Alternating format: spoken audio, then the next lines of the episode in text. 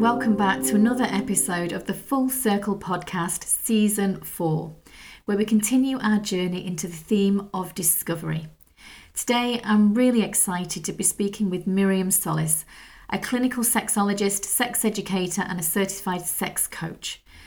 Miriam was raised in a Spanish Catholic household and went to boarding school run by nuns.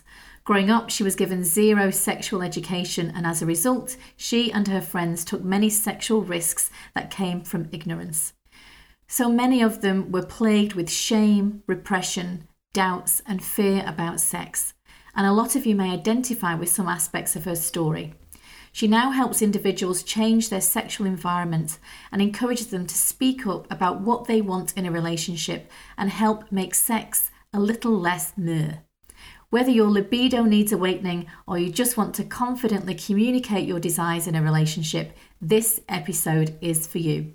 I hope you enjoy the conversation.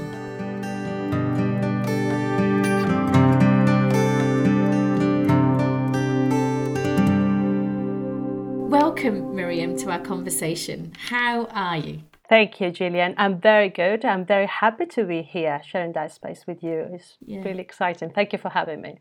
You're welcome, and me too. So let's just kind of jump straight in, shall we? So tell us a little bit more about yourself and your background and what kind of led you into this career and to train as a sex coach. Well, my background actually is in tourism. When I was in Spain, I had, a degree of bachelor in tourism. But uh, I moved to this country and I decided to, after motherhood and come back to the workforce, I decided to look for something that actually I felt passionate about and I knew it had to be involving working with women. Mm-hmm. And I tried a few things, didn't really show any kind of wow factor. So I remember I was talking to a group of friends and um, we were talking we were talking about, oh, I would like to spice a little bit things in marriage. And my friend was like, yeah, me too. And I had another friend, yeah, let's look around. And we look around and we didn't find much or anything really local or and even we couldn't find anything. So that definitely got me thinking and I thought, hmm, let's look because clearly we are interested and it's nothing available. So I started looking around and I found sex coaching and I thought I started looking into it, and I really like what was what were the things that were required and mm-hmm. I, what they were offering as well. So I decided to do coaching first and see if I like coaching.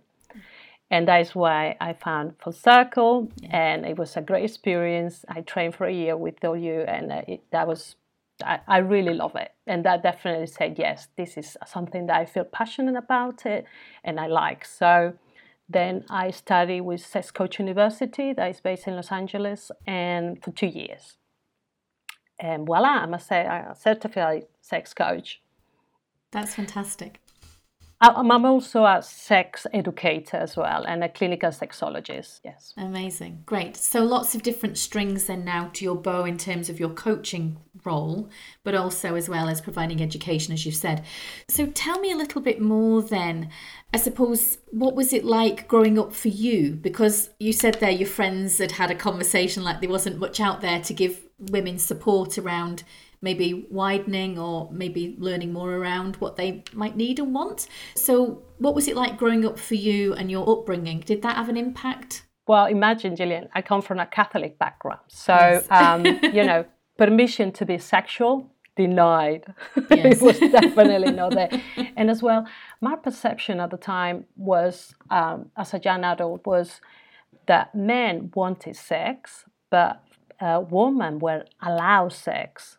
So we never, I never felt that the socialist script allow us to feel sexual, and also there were so many feelings attached to that kind of script that were not positive. Unfortunately, there were a lot of shame and guilt and fear as well because there was not sex education or all the opposite. So, and things like playing solo, you know, masturbation, that definitely was terrible, highly charged with uh, shame and with things like dirty and inappropriate. So imagine that. So interesting that from being young, then it was something that was just a bit of a no no. You didn't really talk about it, you didn't really discuss it in any kind of open environment. And so, did that impact your relationship with sex growing up? Yes, because I have friends that they just took it on board. For me, I felt really that was unfair. I felt that it was not, it was something there that was not right and it was not benefiting women particularly. And I, I didn't like it. And i always never complying exactly what the script and i was a bit of a rebel i suppose and i didn't follow what is supposed to happen. But that brought me shame and guilt in, in many different occasions and definitely fear and that, that shame and guilt because i know that's um, used you know i think women in particular i mean it happens for men as well but there's that real sense of heaviness that comes with that shame and guilt and so how did that impact you then as you were growing up?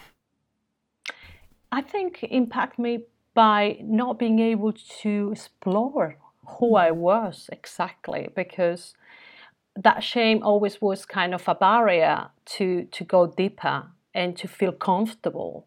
So I think I was adventurous more than probably my peers, but I was never comfortable, full comfortable to navigate it in a more healthier way, I suppose. So I was, um, my relationships were were fine, but I never really opened the space to all the possibilities that they can be explored mm-hmm. because I was not aware that were that many possibilities either. So, you know, you, you feel a bit limited in mm. possibilities. Yeah, that makes perfect sense.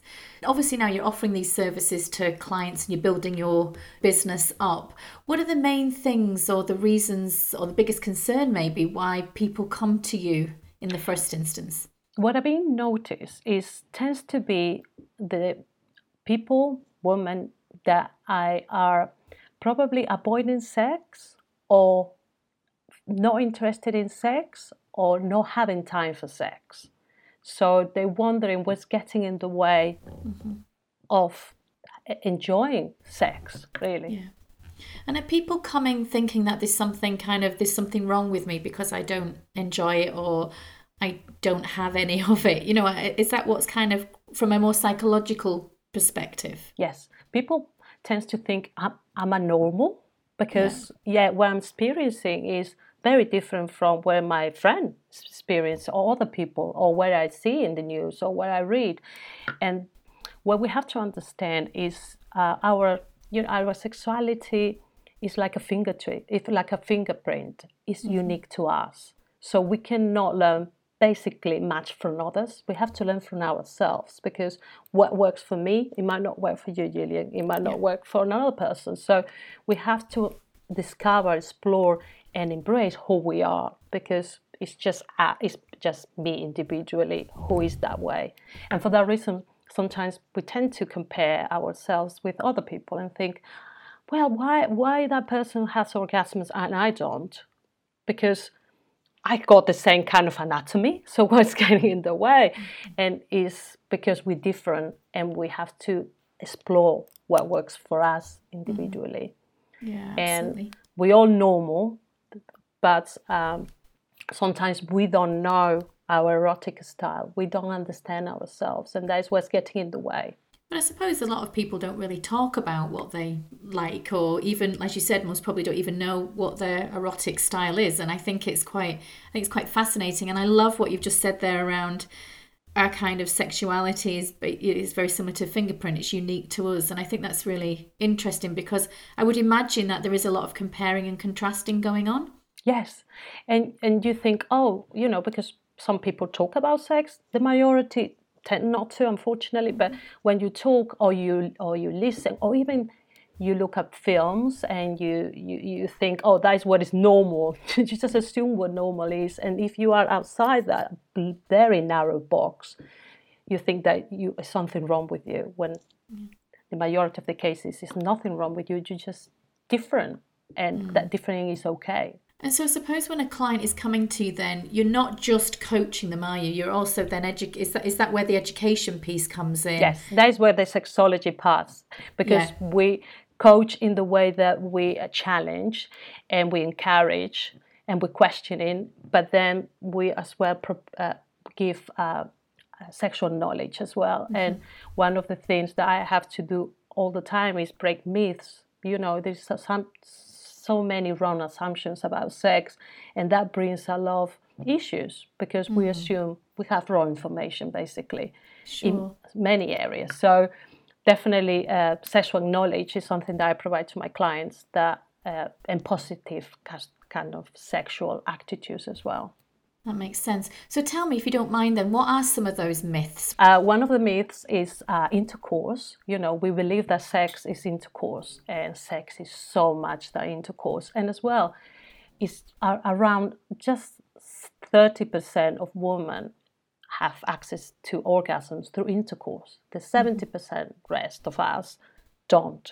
So it's a low pressure in intercourse for pleasure when mm. actually the majority of the women don't get pleasure from intercourse you know they get pleasure but maybe no orgasm you know yeah. so it's you know majority we think that sex is intercourse and there's a lot of people out there that don't have intercourse and they clearly have great sex so it's you know narrowing that perception yeah. uh, uh, sorry widening that perception and then you know we put a lot of effort in mind reading you know we believe that mind reading is the way to have sex and you cannot really say what you want because the, if it's a great lover has to know.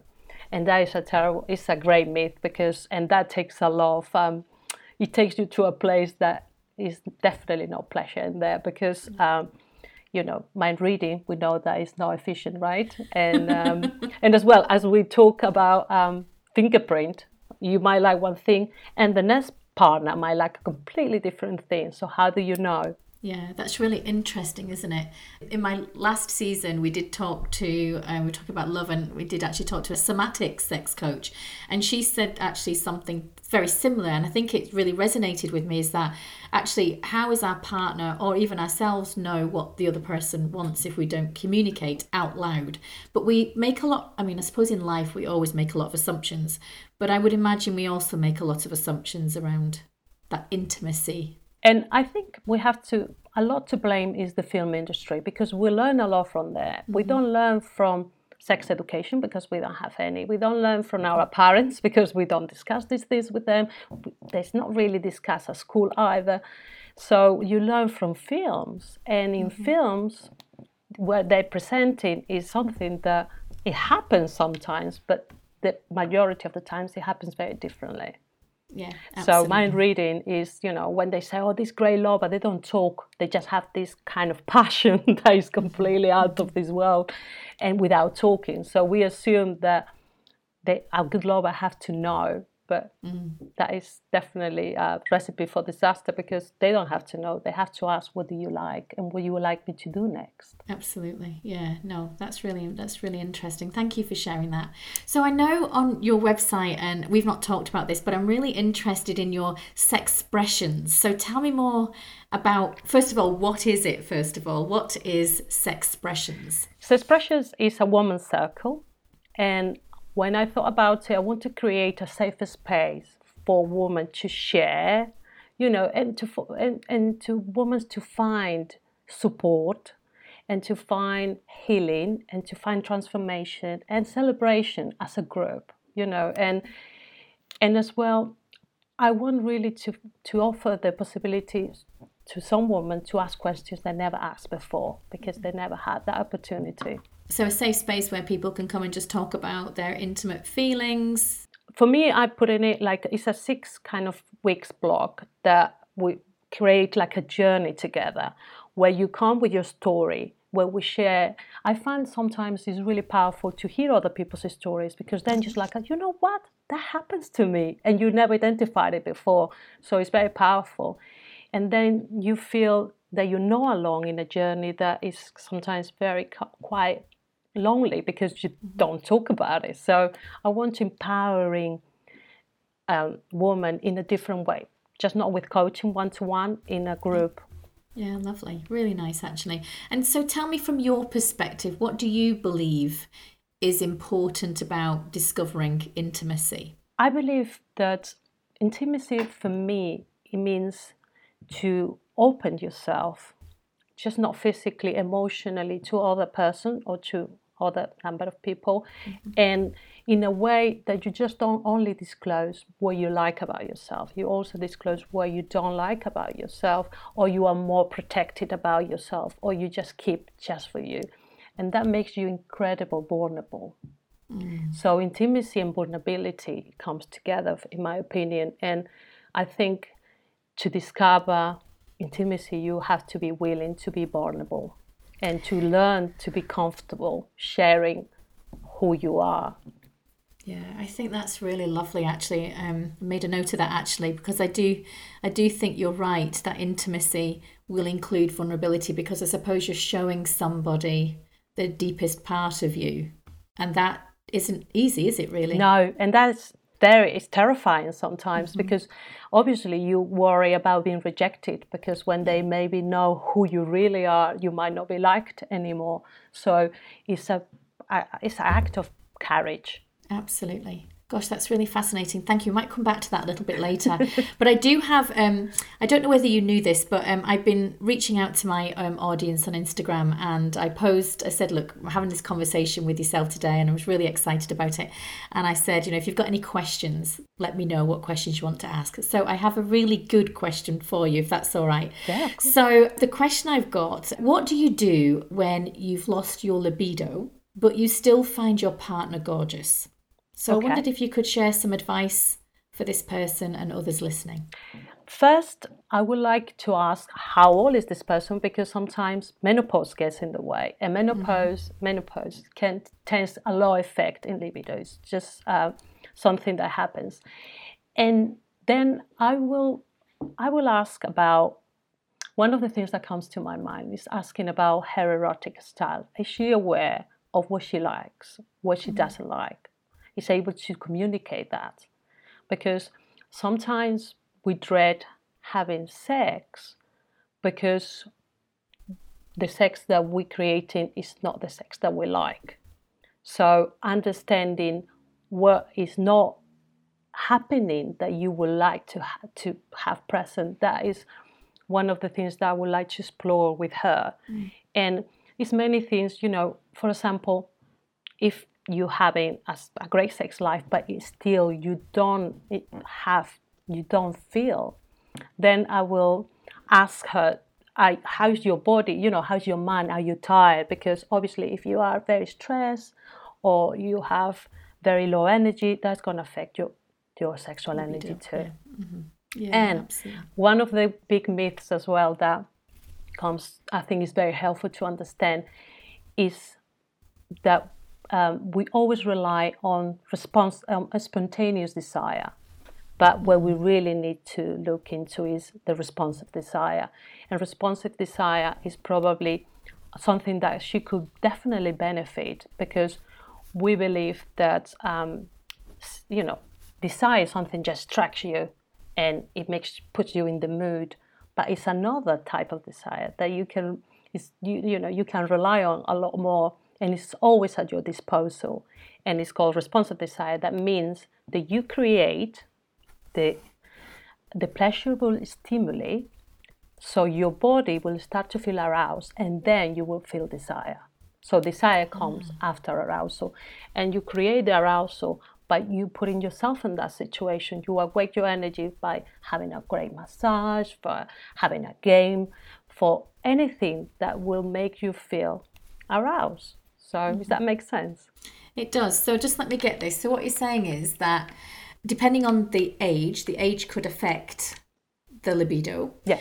The um, especially if, yeah. the hormones in terms of the menopause and, and things like that. But actually there is something there about I'm just looking at my notes here, but the response to the desire. So basically meaning that you can create the environment, the stimulation. Yes through arousal first and then comes desire. And then you yeah and then you call the desire. And for me is if i have to make an analogy to help is like going to the gym. Because when we decide to exercise what is the reasons behind? Mm. is the reasons are because we want to feel better because the benefits are great. But we have to make an effort because those benefits don't come just And going to the gym, it requires a, a conscious decision of yeah. investing your time and your effort in something that it will pay you later.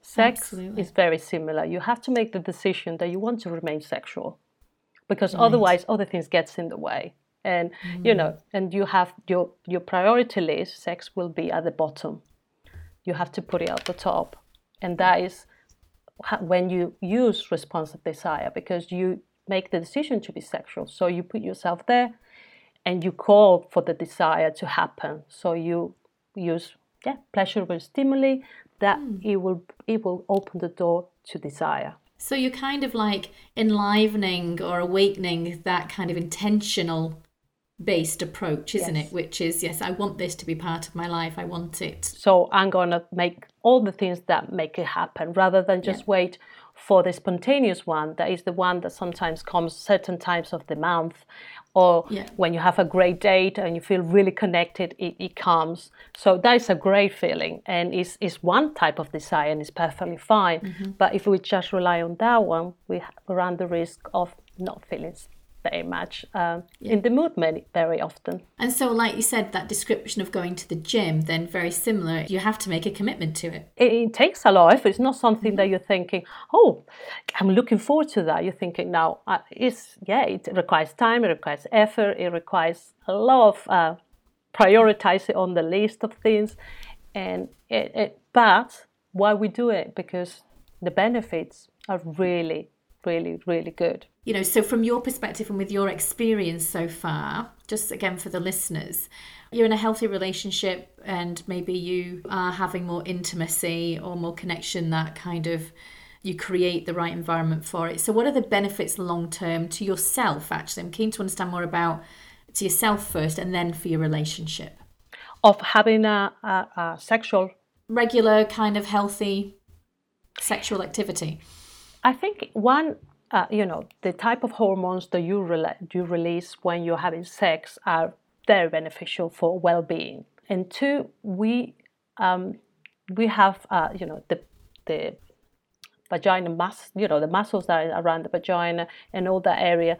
We use it or we lose it. You know, you need to exercises exercise them as much as possible in order to keep them healthy and lubricated and and and in good condition. So is um, is and as well it, the energy you release from being sexual is very powerful. You know, it's something that makes you feel good at so many levels individually. Even playing solo, you know, I always recommend my clients to play solo because the energy and it's the best way to uh, to know exactly what you like and what you don't like. So that is a great opportunity to to to when you want to communicate you know what to say because you know what you like and mm-hmm. uh, it's about when you are remain sexual the energy that you create and you generate it affects all i think affects all aspects of your life just not your sexual one yeah. And it makes you feel good about yourself in many aspects as well. The word came to me there is kind of feel quite liberated in many ways, which is what you're saying. So it's good for your well-being, it's good for your personal power, your impact, your presence. It actually it, it does kind of cascade out, as you've said, in, in many, many different ways. And whether you play solo or you don't play solo, you know, at the end of the day, it's good for you, right? That's kind of what you're saying. Yes. Yeah? It's going yes. to have a positive impact on your life. Yes, exactly. Now, you mentioned before that, you know, there is still that kind of taboo, I suppose, of talking about sex and intimacy, and it's still a hard topic for individuals to open up about. You mentioned before about shame and guilt, but is there anything else that might you think might stop stops people these days from being more expressive or just talking more openly about it? I think I think we don't have permission to talk about sex because when we're little, we don't we it's not normalized. So we we're already growing thinking that that is not a space to talk about that. And if you bring it, people you can feel even as an adult now. When I, people ask me what you're doing for a living, and I say I'm a sex coach, I get two type of reactions. One that is interested and say, "Oh, what is that about? And another one, they just get really tense and really tight and just tip the subject very quickly. so, so at dinner parties, it's very interesting. Then if you end up going out uh, at dinner parties and you you announce that you're a sex coach, because I would imagine you'll get lots of different reactions. Yes, and the one that t- gets tight and is like, oh my god, it just very quickly turns to change the subject. I think I get 50 50 percent of each one. so, yeah. yeah. it's very interesting, isn't it? So I, have got another question for you from somebody who put a question forward, obviously. Why do you think we have a hard time communicating our desires in the bedroom to our respective partners? I know we touched upon it before, but what do you think are some of the reasons why we have real difficulty expressing our desires? That's a really good question. And I notice, and you know what I think, Gillian? I think it's because we don't know we can. It's just a lack of permission because Mm-hmm. I, don't know, you know, my client said, I want to say, but I can't. And it's like, what's getting in the way of you were saying? And it's like, a, nothing. So I don't think mm. we know we can communicate, and actually, it's so so beneficial to do. But I think it's a lack of permission in there to communicate, and again, we're so highly influenced from the idea of mind reading that we don't say anything. And unfortunately, mm. we use a lot of silence. And silence is such a that you know that kind of tool is is never beneficial because we use silence when we're trying to um, avoid disappointment or you don't want to offend someone. But then what you really are creating is miscommunication and, and distance. Mm. So, you know, if imagine that I go into sex and my partner is pulling my hair and I don't like it, but I don't say anything. Mm-hmm. So what happens is next time it's gonna happen, it's gonna pull my hair and I'm not gonna like it. So after a while I'm going to avoid sex altogether because just when I think about it, it's gonna be so something that start very simple with a very simple kind of uh, of you know of uh, very easy to sort it out is becoming something bigger and then rejection the other person feel mm. rejected mm. and it's something that so silence definitely is not a helping hand it's creating we use it to solve a problem but we're generating a, a difficult a different one later yeah. on so and as well and so it's not not helping at all and what i'm saying to my clients is you need to say what you're saying but then is the next question is how I say it because mm. that is as well because we cannot say I don't like that, don't do that because that definitely bring another type of feelings that is yeah. rejection, humiliation, shame, you know. So you have to navigate that really careful.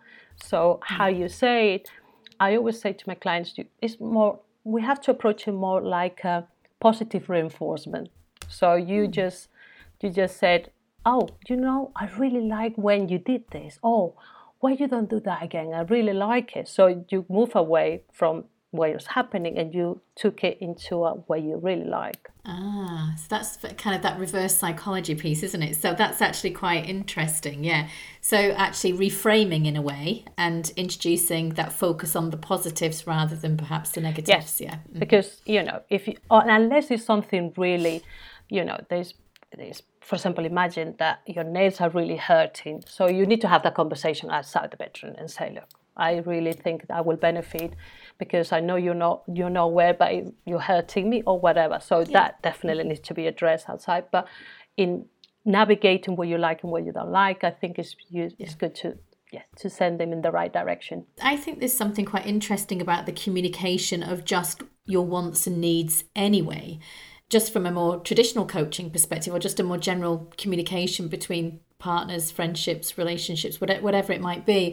And I do feel that a lot of us accommodate just because it's what we feel we, we should do. And I think what I'm hearing you say is that actually we just have to have a different kind of conversation, which is a more honest conversation and one that is actually helpful for you and for your partner or whomever you're engaging with. Yes, absolutely, absolutely. And we're not great to say what we want because, as you said, it's difficult to express our our desires even mm-hmm. outside the bedroom and in other aspects of our life because yeah. we're always concerned that we're going to upset someone. so it's um, it's yeah, it's uh, it's a big pressure, but Yeah. I, I, think uh, couples understanding and you know individuals understanding that the only way to have a successful, strong sexual relationship is about voicing your voice and your thoughts and your desires, you know, and being brave and have the courage to do that because the benefits are immense. Well, exactly. Absolutely. I mean, it's really interesting, isn't it, that perhaps we wouldn't express ourselves in those more intimate situations, but yet we would express ourselves outside of those. I know we sometimes have trouble with that, but there is that sense of that you would say to somebody, even if you went to the hairdressers as an example, you'd say, actually, that's hurting my head. You know, if they were like washing your too hair hot, too hard, do yeah, it's too hot. Exactly. You know, um, you, you know, you would actually say that, but you mm. wouldn't then say that to somebody who you're sharing that intimate moment with. It's really interesting. Yeah, and I note, Gillian, as well, for example, when you buy something for eating, you know, you, for lunch, if you have some, if you're hosting a lunch, you tend to ask what you don't like, what your, yeah. you know, your your dietary requirements. You always try to accommodate the other person, so you offer the best experience possible, right?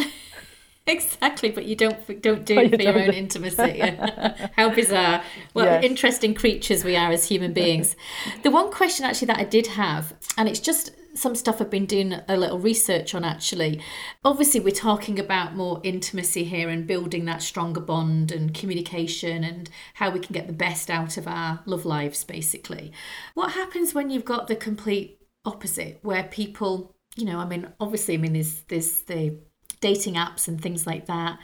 And I've known a, a, few people who've been on those, and next minute, you know, they're getting dirty conversations, they're getting pictures, you know, dirty picture. I'm not, not, I'm not being a prude when I say dirty, but, you know, kind of dick pics basically yeah you know whatever sorry i just be blunt, blunt about it but you know they're getting all these kind of things and and stuff and it's this kind of this seems to be kind of what i'm noticing from is the currency of interaction and i wonder from your personal perspective and the work in your profession, do you think it's gone too far? Or is that a good level of expression? I think as long as you get to you getting something that you don't want, it's not working. Because as you describe, yeah. you know, normally one person sends things or pictures or content you, you're not consent you're not. to. Mm-hmm. And so the consent is not in that kind of relationship is happening because the person is feeling free to send pics, pictures or conversations or go straight to a without um, without consent, and that is wrong mm-hmm. because, as you said, it, it, doesn't make you feel comfortable as uh, the recipient. So it's um, and I think it's because we want different things in mm-hmm. that kind of relation, in that kind of uh, conversation. One person might just want a quick fix and the other person yeah. wants something more deep you know? yeah. And i just think it's quite interesting because there seems to be this kind of you know my, my few single friends they're getting, getting a lot of that. And actually it's, it's unwanted it's not necessary. And it then immediately puts them off. And they're looking for more what we've been talking about that more intimate relationship um, and things like that. But I, I just think it's quite fascinating how we, we can go from one extreme to the other where we can be so overt about it. Yes. And it yeah versus then really struggling with it as well which is just i think is just the spectrum yes, is quite broad but I, I think it's because on media you know when we are not real facing anyone it's very yeah. easy to be that way because you don't have mm-hmm. any repercussions you, the the the feelings that you're feeling the other person feelings are not you know they're not contagious so you don't mm-hmm. really have to face those and that is a very easy way of getting pushed very selfishly what you want. That is getting some kind of dirty talk with someone rather than something else you yeah. know? Yeah sure. And i'm certainly not i mean i'm not i'm not condemning it. It's, and obviously i've not experienced it myself but i just think it's quite interesting the diverse range of overtness versus more like you've described that kind of vulnerability you know and i think there's a, there's a big difference isn't there really i suppose? Yes i think in the dating arena is about what do you want really? Because mm-hmm. as you say your friends might want true relationships and you know proper connection. But if the other person just want just uh, you know something just to not be bored you know something just to kill some time it's just about wanting completely different things and not be clear about it. So yeah, yeah because maybe the type of person who is sending all those pics or goes straight to dirty talk or they, you know, not going to say, "Oh, I'm just interested in quick fix." So maybe they don't have anyone to do it. So they're trying to lure and see yeah. someone yeah. is. I don't know. yeah, absolutely. And and horses for courses, right? There's all different. There's no kind of judgment there. I just think it's quite fascinating the difference. And I suppose in a way, it's their way of expressing that this is what I want, rather than you know Yes, um, maybe and not caring about what yeah. the other person wants. no, yeah, it's just a different way of doing it, I suppose, a different kind of more overt way of communicating. Thanks for that. Just kind of curious around your thoughts on that. So, a couple more questions before we kind of wrap up our conversation. So, you've given lots of advice, and I really want to thank you for that. It's been lovely chatting to you so far. But, but what other advice do you think you could give people? To help them really connect with their sexuality to feel more empowered because we started talking about empowerment at the beginning of our conversation. So what other advice would you encourage our listeners if they wanted to share their desires more but were nervous about it or hadn't experienced sharing their desires before? First believe that validate your desires what you're feeling and what you know embrace them because it's real and it's important to you. So make sure that that is actually um, validated and you, you understand that it's important. And, and then, as long as between adults and with consent, there's not wrong. So, mm. those is the only rules. You have to be an adult and you have to have consent and give consent. Mm. And when that happens, your desires are perfectly healthy and perfectly fine. So don't feel there's not there's something wrong with you because it's not.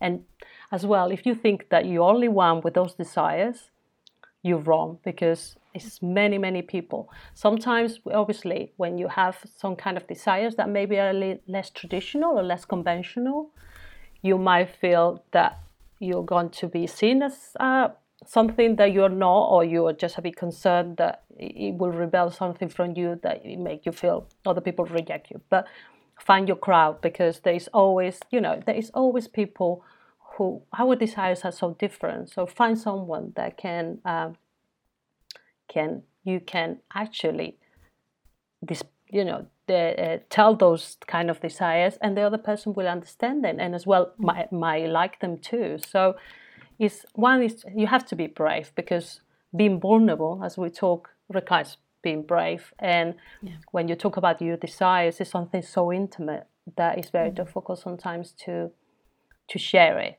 But be brave, have courage, and validate what you're feeling because that is the mm-hmm. way to your pleasure. I love that. Be brave, be courageous, and validate your desires. Lovely. Thank you, Miriam. And so, if people want to find out more about your group work that you do or the individual work that you do, where can they get in touch with you?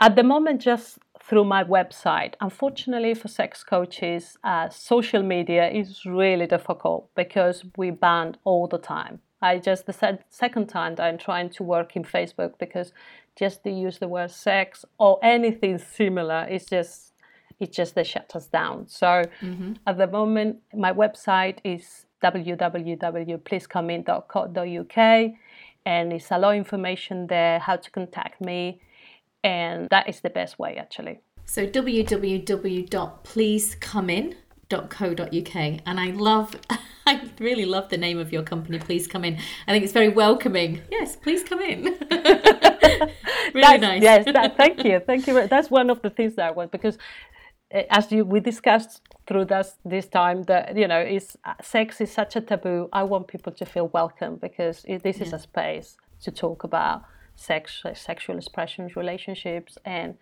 is um, i want you to feel that you're safe here. That's amazing. Thank you so much. It's been honestly brilliant to talk to you and thanks for sharing all your advice and all your kind of knowledge with us this afternoon.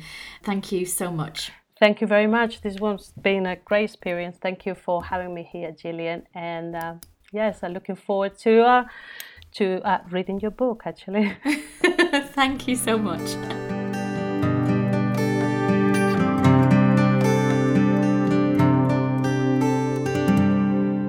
Loved talking with Miriam today. I've known Miriam for a number of years, but it's been a long time since we've reconnected since she's trained as a sex coach and sex educator. So I was thrilled to have her on the conversation today. What I loved about our discussion was two things really. I mean, there's lots there, but two key things that jumped out for me, which was be brave, be courageous, and validate your desires. And I think that's really interesting because as we find ourselves in such busy lives, we don't often give ourselves permission to say what we want, to express our needs and desires. And what Miriam did today was really just suggest we give ourselves that permission. I think that's such a good piece of advice. Be brave, be courageous, and validate your desires. What I also liked was this discussion that we had around intimacy and vulnerability. Again, something that we don't often share because we feel embarrassed, we feel shameful, we feel perhaps even guilty about discussing what we want in terms of our needs. And what she said, and she described it as that, you know, if you go to the gym, you make the effort to go to the gym, you plan to go to the gym. And basically, what she was saying is that we need to do the same about sex too. That if we want sex, and we want intimacy and we want that connection, then we have to make a commitment to actually have this in our lives. Because, like anything, if we don't focus our intention on what we want, then it won't happen. So I thought those two things were really interesting. And I think, you know, if we are talking about finding our way home, coming back home to our true selves, then why not be brave? Why not be courageous? And why not validate your desires in and out of the bedroom?